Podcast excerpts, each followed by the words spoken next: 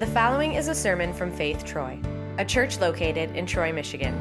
For more information and more audio and video content, go to www.faithtroy.org. Several uh, years ago, uh, my wife was uh, diagnosed with cancer, and um, you know, uh, I, I think it was that you know that experience when you're dealing with you know um, you have a young family and young kids and and dealing with you know their um, reaction and their coping you know with a cancer diagnosis in the family for you know with their mother and, and myself with um, you know my wife um, was a very difficult time. And uh, there was just a lot of support um, from the uh, people here at Faith for, to meet you know the needs that we had um, and the concerns we had about the diagnosis and the treatment um, that my wife went through um, to get past that uh, diagnosis, but especially our small group. Um, the small group ministry and our small group that have been together for a number of years, um, you know, really at that point, you know, really strengthened, you know, our faith. Um, they were there for, you know, for prayer, for support, for really anything that we needed. you know, our small group was there for us, and that was just a tremendous moment for us seeing the power of Jesus working through faith. And, and, and I think all you know all that all that help from the people of faith and from our small group you know got us through that period of time. Um, it's been about seven years now since her diagnosis, and um, you know my wife is you know cancer free, which is which has just been an awesome gift you know from God. Um, and really uh, getting through that period of time uh, was would be really difficult if we didn't have our small group to uh, to help us.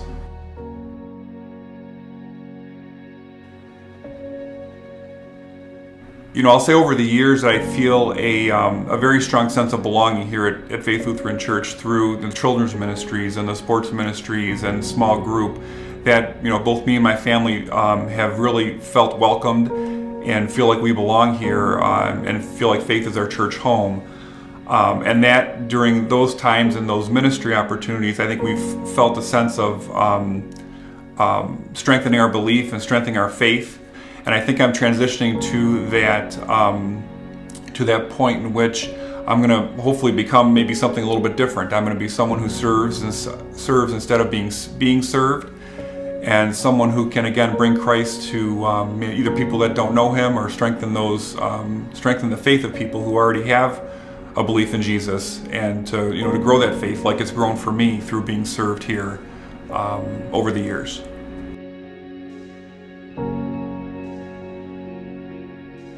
Um, and I think as I transition again, looking for how I'm going to spend my time in the future, I think being able to serve others versus being served, um, you know, just really spoke to my heart and how I was going to spend my time. I'm not really sure exactly how um, how God's going to use me in that regard. I know that um, by helping people, that He'll, you know, show me how He's using me. Um, so this is a little bit of a shift for me. It's a little bit different and a little more difficult um, because I don't necessarily have the answers. I don't have a plan. I'm just looking for a way for God to use me to, you know, to further His kingdom, to create relationships um, with people who maybe don't know Jesus uh, here at Faith. Um, but spending my time this way, serving God in a way that I'm not really sure, you know, how He wants to use me or where I can plug in here at Faith. Um, you know, that's that's a new experience for me um, you know, not not knowing exactly what to do or how to do it, but still being willing and able to um, to um, serve others, you know, and bring that relationship to them the same way that I've experienced it here at Faith.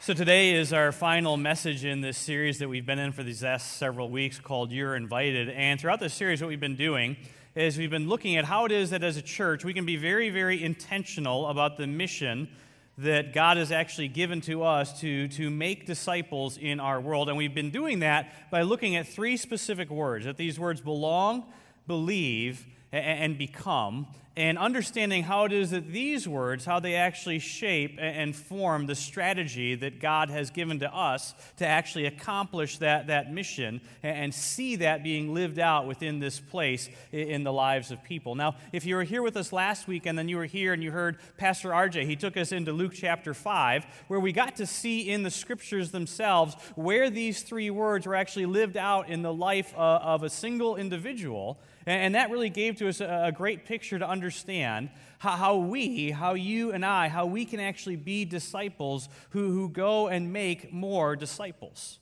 And over these past seven weeks that we've been together, you've heard the, had the opportunity to hear a, a variety of stories. You've heard all kinds of different stories about how people's lives have been touched, or how, how God has used someone in this church to touch the life uh, uh, of someone else. How, how God has actually worked through you, through Jesus, and through our church to impact the lives of people here and outside uh, of this place. And today, as we wrap up our series together, I want to focus our attention on one very, very critical factor. In fact, it's so important for us to, to focus our attention on this because, because this is the one thing that actually can stop everything that we've been talking about together over these last seven weeks.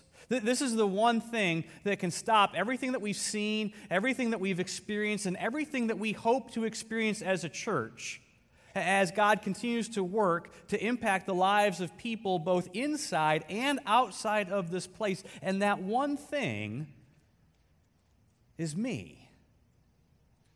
And see, the problem is, I've always found the idea of me to be really compelling. Now, now you, you're interesting, right? But me, see, that's compelling. And the truth is, you probably feel the same way, don't you?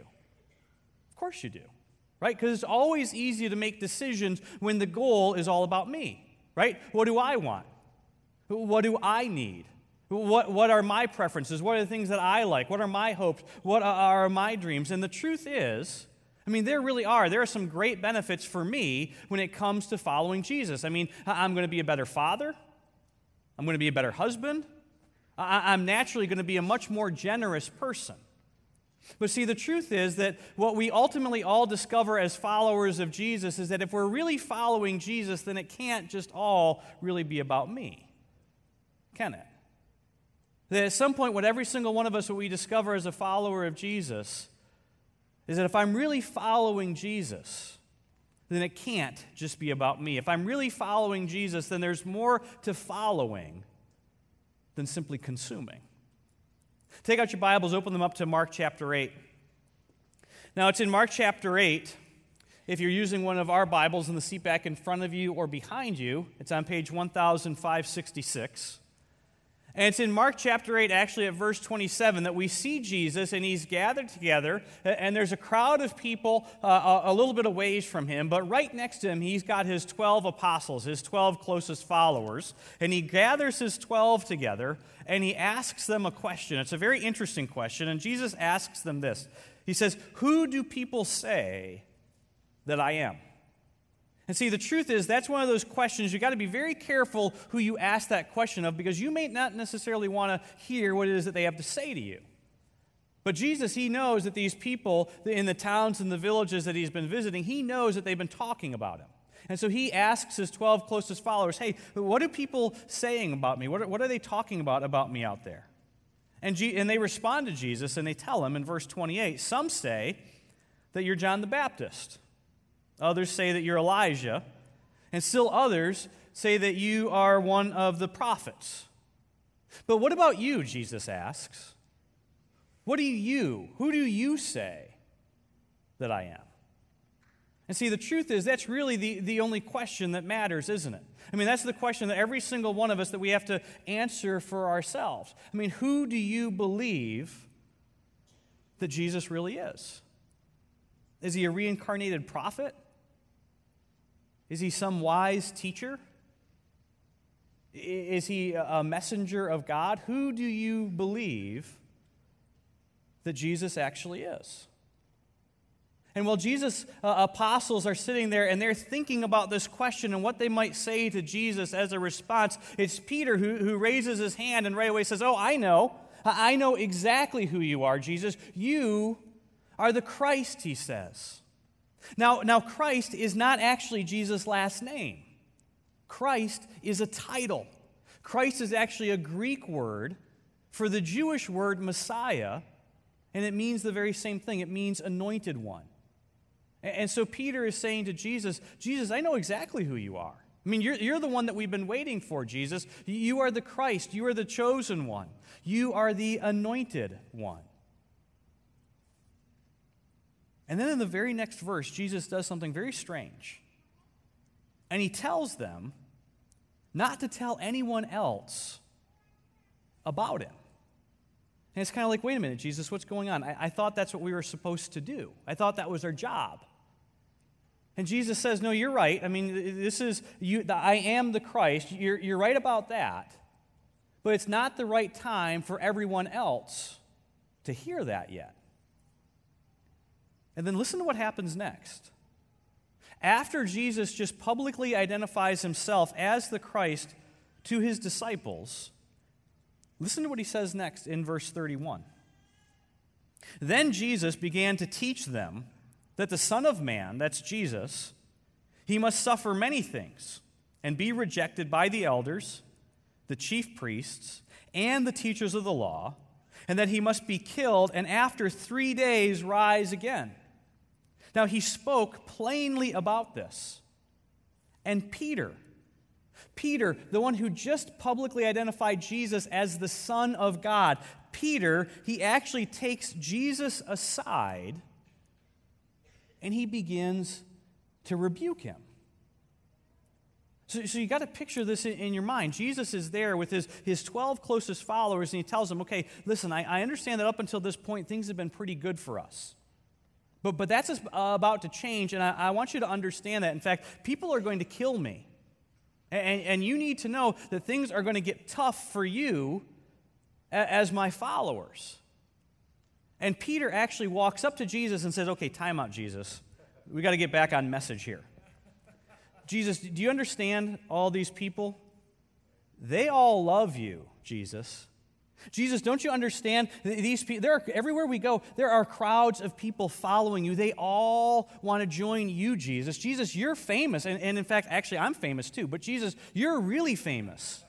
Jesus, these people, what do you mean people are going to kill you? Nobody's going to kill you, Jesus. They all love you, they, they all want to join you.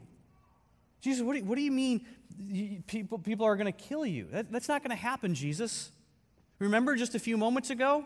You, asked the question, you know, who, who do people say that I am? And I said, You're the Christ. And you said, Don't tell anyone, which I still don't understand. But Jesus, the point is, you're the Messiah. How is anyone going to kill you? Don't you remember just a couple of weeks ago, we're out at the lake and the wind and the waves, and you told them to calm down, and they did? I mean, Jesus, how is anyone going to kill you? Can, can, we, can we please get back on message here for a minute? Or, or maybe, listen, maybe you know what you could do? Maybe another miracle.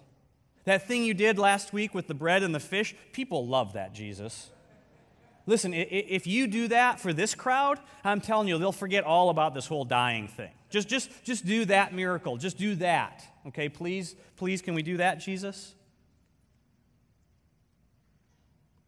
Verse 33 But when Jesus turned, and looked at his disciples, he rebuked Peter.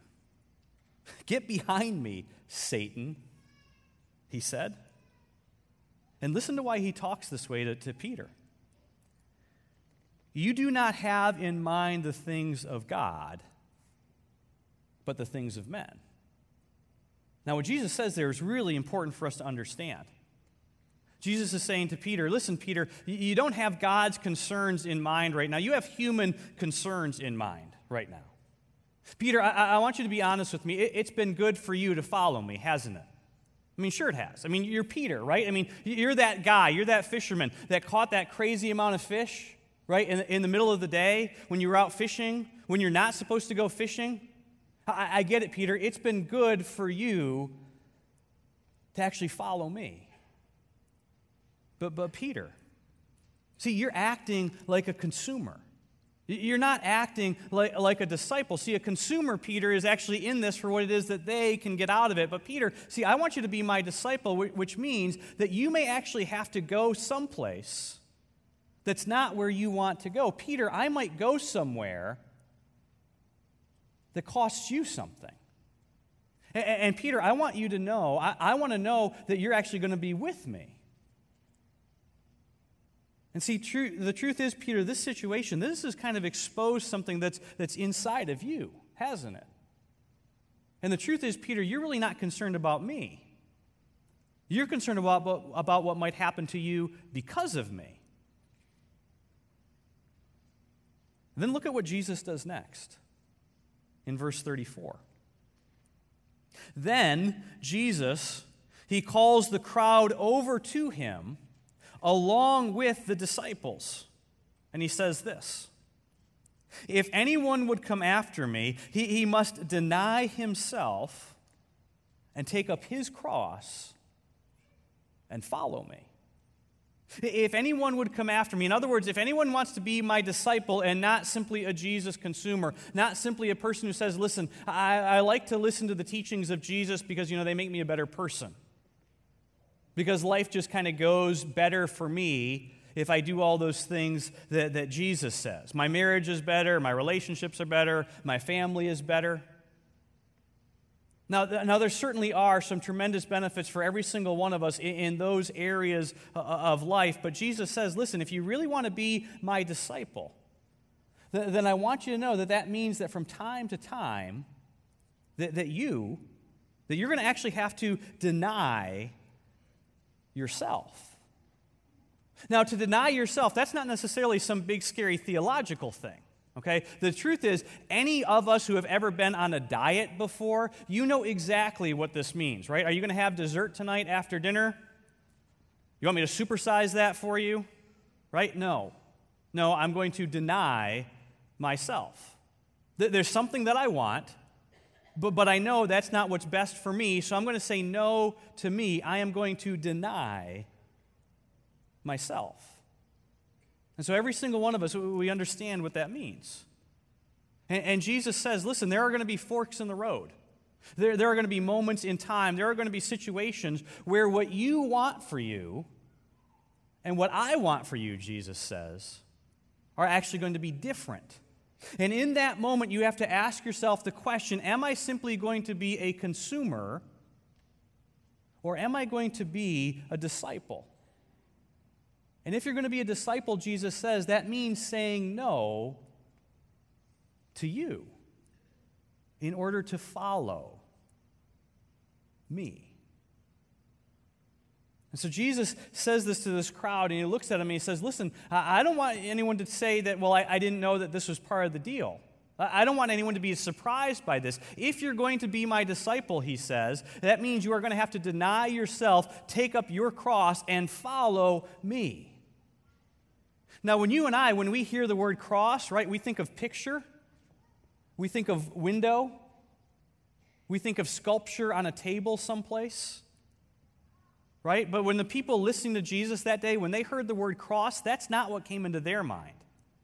Because they had actually seen a cross used for what it is intended to be used for. Because Rome actually left crosses out for a very, very long time in order to terrify people into submission.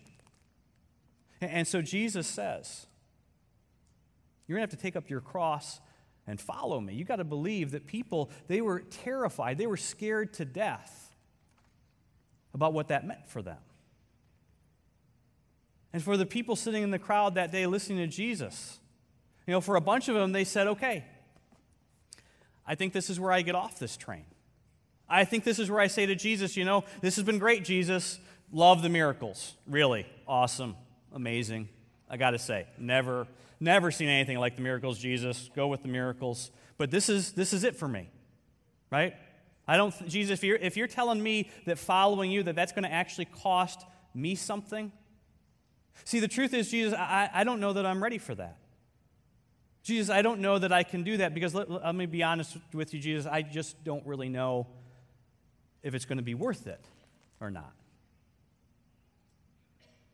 And so Jesus, he knows the hearts of people, doesn't he? I mean, Jesus, he, he knows my heart. And, and Jesus, he knows your heart. I mean, Jesus knows what it is that actually scares us about the idea of following him. He knows what it is that scares us about what it is that we think we might have to give up what it might actually cost us to follow him? And see, the truth is, if you're honest, it's not that you don't believe, is it? I mean, you just don't want to say no to you, right? I mean, I, I get that. I understand that. I do. And Jesus, Jesus actually understood that. And so Jesus looks at all these people on that day listening to him. and he says, okay, before you get up and walk out, before you leave because you're so worried about what it is that, that being my disciple is actually going to cost you, what it is that you personally are going to have to give up in order to follow me, Jesus says, and whether or not that's actually worth it. See, there's something else that you need to know. Verse 35 Whoever wants to save their life, right? So that's me. Whoever wants to save their life, Jesus says. So, so do you want to save your life, right? Uh, of course you do. I mean, th- that's why you exercise, isn't it? I mean, that's why you eat the way that you do. That's why you go and you see the doctor regularly, right? Anyone want to save their life, Jesus says? Everyone says, yes, we do, absolutely all of us. Jesus says, well, whoever wants to save their life is going to lose it. And that's true, isn't it? No matter how much I exercise, no matter how many bad habits I actually break, no matter how many doctor's appointments I go to, no matter how carefully I watch my diet, no matter what I do, one day I will lose my life. No matter how hard I work to try to save it. And Jesus says this But whoever, but whoever loses their life for me, whoever loses their life, so that would be all of us, right? That would be everyone.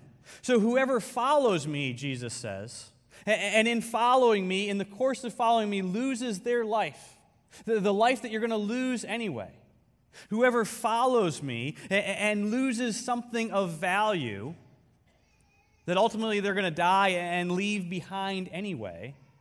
Whoever follows me, Jesus says, and loses a relationship that's going to end anyway, loses something that is an opportunity to them that they're going to lose anyway, loses anything that they would say is life or is life is what life is all about. Jesus says anyone who loses that and what they consider to be life as my disciple, as one who is following me, or, he says, for the sake of the gospel, don't miss that, We'll save it. See, Jesus says, Listen, I understand that what I'm telling you is, scaring you right now. But see, you don't really understand what, what, what's going on here. Because if, if, if that life that you're trying so hard to desperately save, that life is the life that you are going to lose. But as my disciple, if you lose that life, if in following me you lose that opportunity, if you follow me and in following me you lose that relationship, if you follow me and you and in following me you lose that, that thing that is so valuable to you, Jesus says, I want you to know you are going to lose that anyway. But if you lose it for me, if you lose it because there was a fork in the road and you had to say no to you, to say yes to me, Jesus says, I'm telling you, you are saving your life. That thing that seems like such a great loss is really no loss at all because whatever it is you were going to lose, you're going to lose that anyway, Jesus says. Then he asks a question What good is it for someone to gain the whole world, yet forfeit his soul? So Jesus says this He says, Let's play an imaginary game. Let's pretend that you have everything. Let's pretend you have every one. Let's pretend that you have every opportunity. Let's pretend that when people see you, they actually think to themselves, you know, that guy, he has the whole world. When they see you, they actually say to themselves, or oh, that woman, she, she has got everything that you could ever possibly want. Jesus says, use your wildest imagination, and whatever it is to you, you have all of it.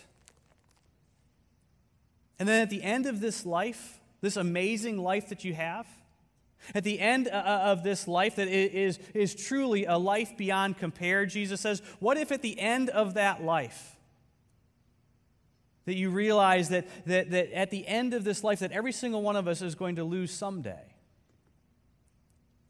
That's filled with all these things that you can't hold on to anyway. What if at the end of that, you, you realize that you forfeited? You gave up. You gave away, you traded off your very soul. What would you do, Jesus says? Or, verse 37, or what can or what would a person give in exchange for their soul? And so Jesus says, okay, let's look at this from the opposite perspective. Let's, let's assume that you've really had a, a great life and you've had a life filled with everything that you could ever hope for or dream for, but now you are at the end of your life and you realize you are about to go to an eternity where you have exchanged, where you have traded off your soul. What would you give in that moment to get your soul back? And every single person listening that day to Jesus, just like all of us, knows the answer to that question. You would give everything, right? What do I have to do in order to get my soul back at the end of my life? Give up everything I have? No problem. Why? Because I'm going to lose it anyway. And Jesus says this Look at what you just discovered about yourself. For, for those of you who are so concerned, who are so afraid about being my disciple because of what it is you think it's going to cost you someday? You just made a, a, remarkable discovery. See, you just discovered that you consider your soul to be of more value than any of your possessions. You just discovered that you consider to be your soul to be of more value to you than anyone you could date, any opportunity that you could possibly have, any place that you might go. In fact, you consider your soul to be of such great value that you would actually be willing to trade not only all of your current things, but all of your potential things in the future. You would actually trade all of that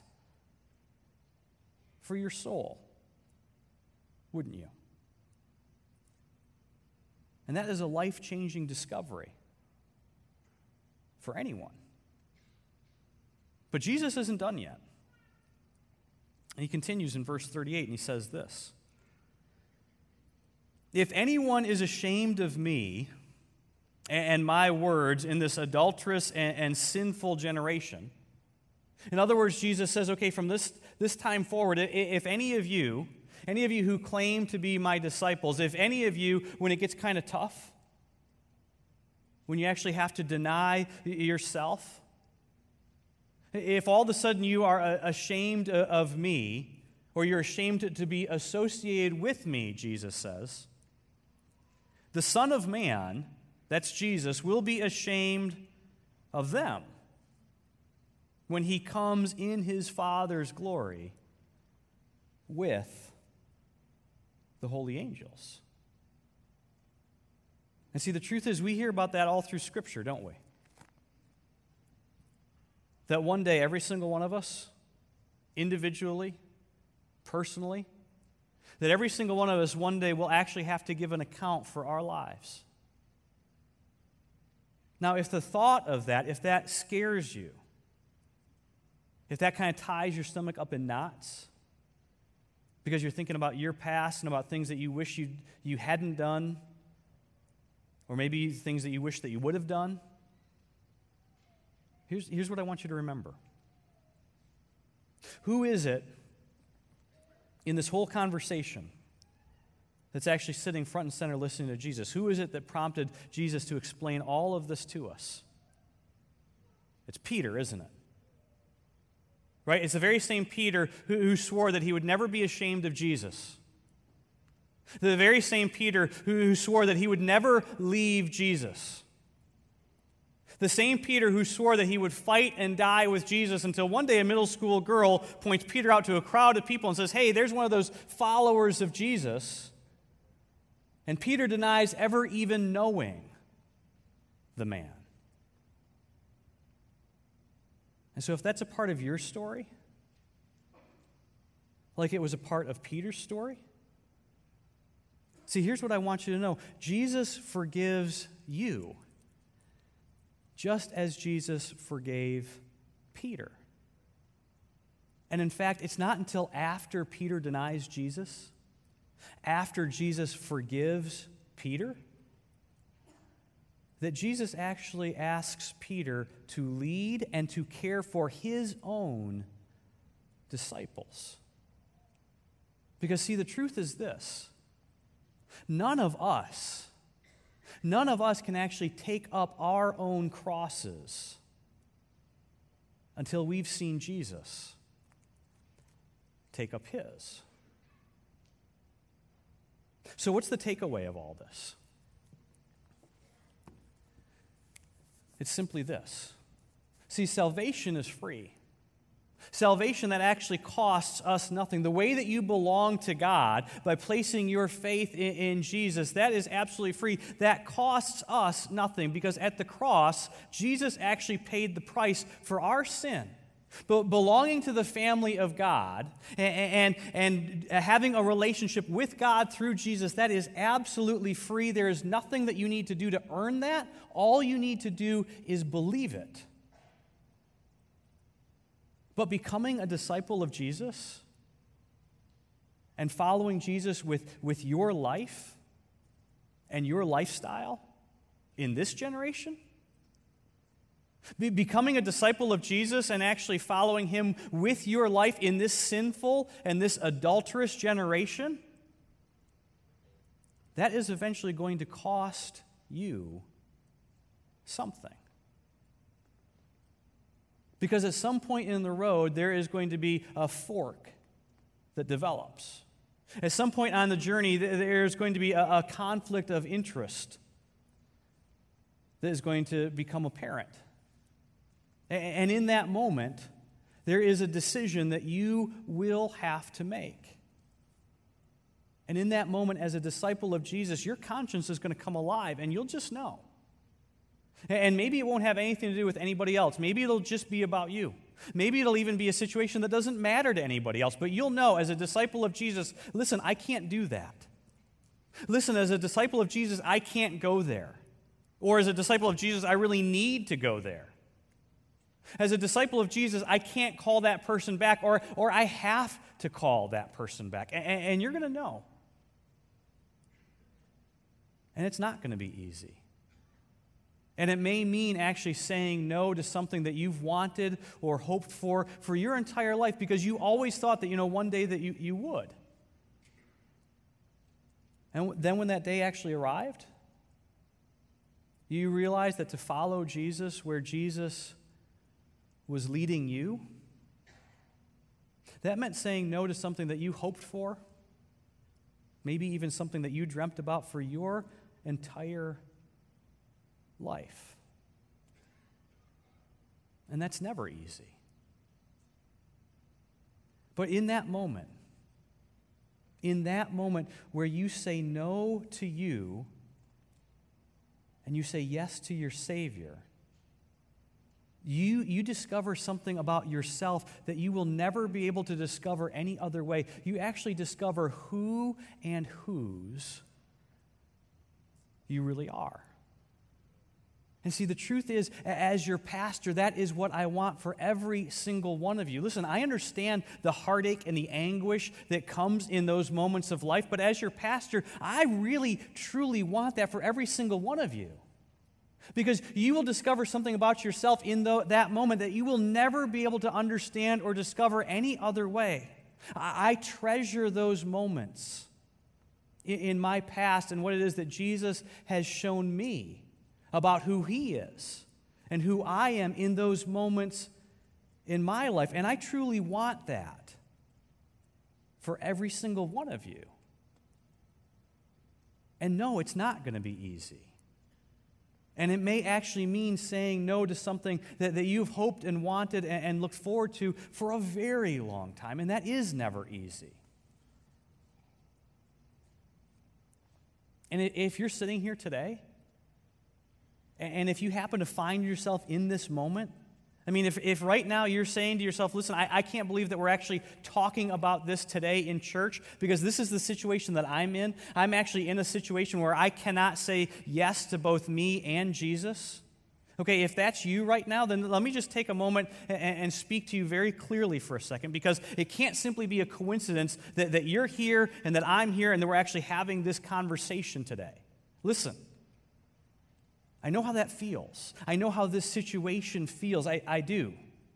Probably more than you understand.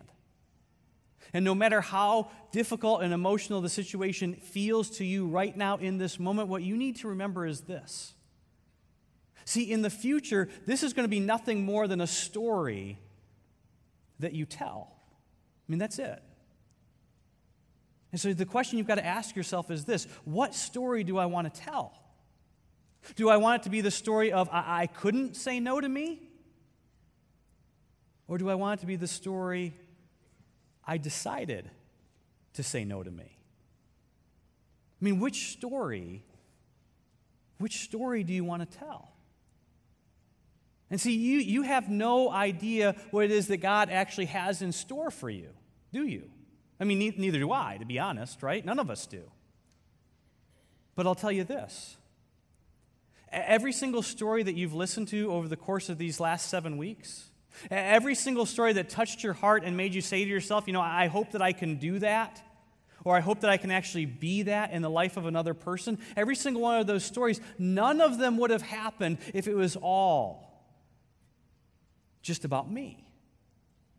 Right? Every single one of those stories began, big or small, every single one of those stories began with someone denying themselves, saying no to their comfort, saying no to their schedule,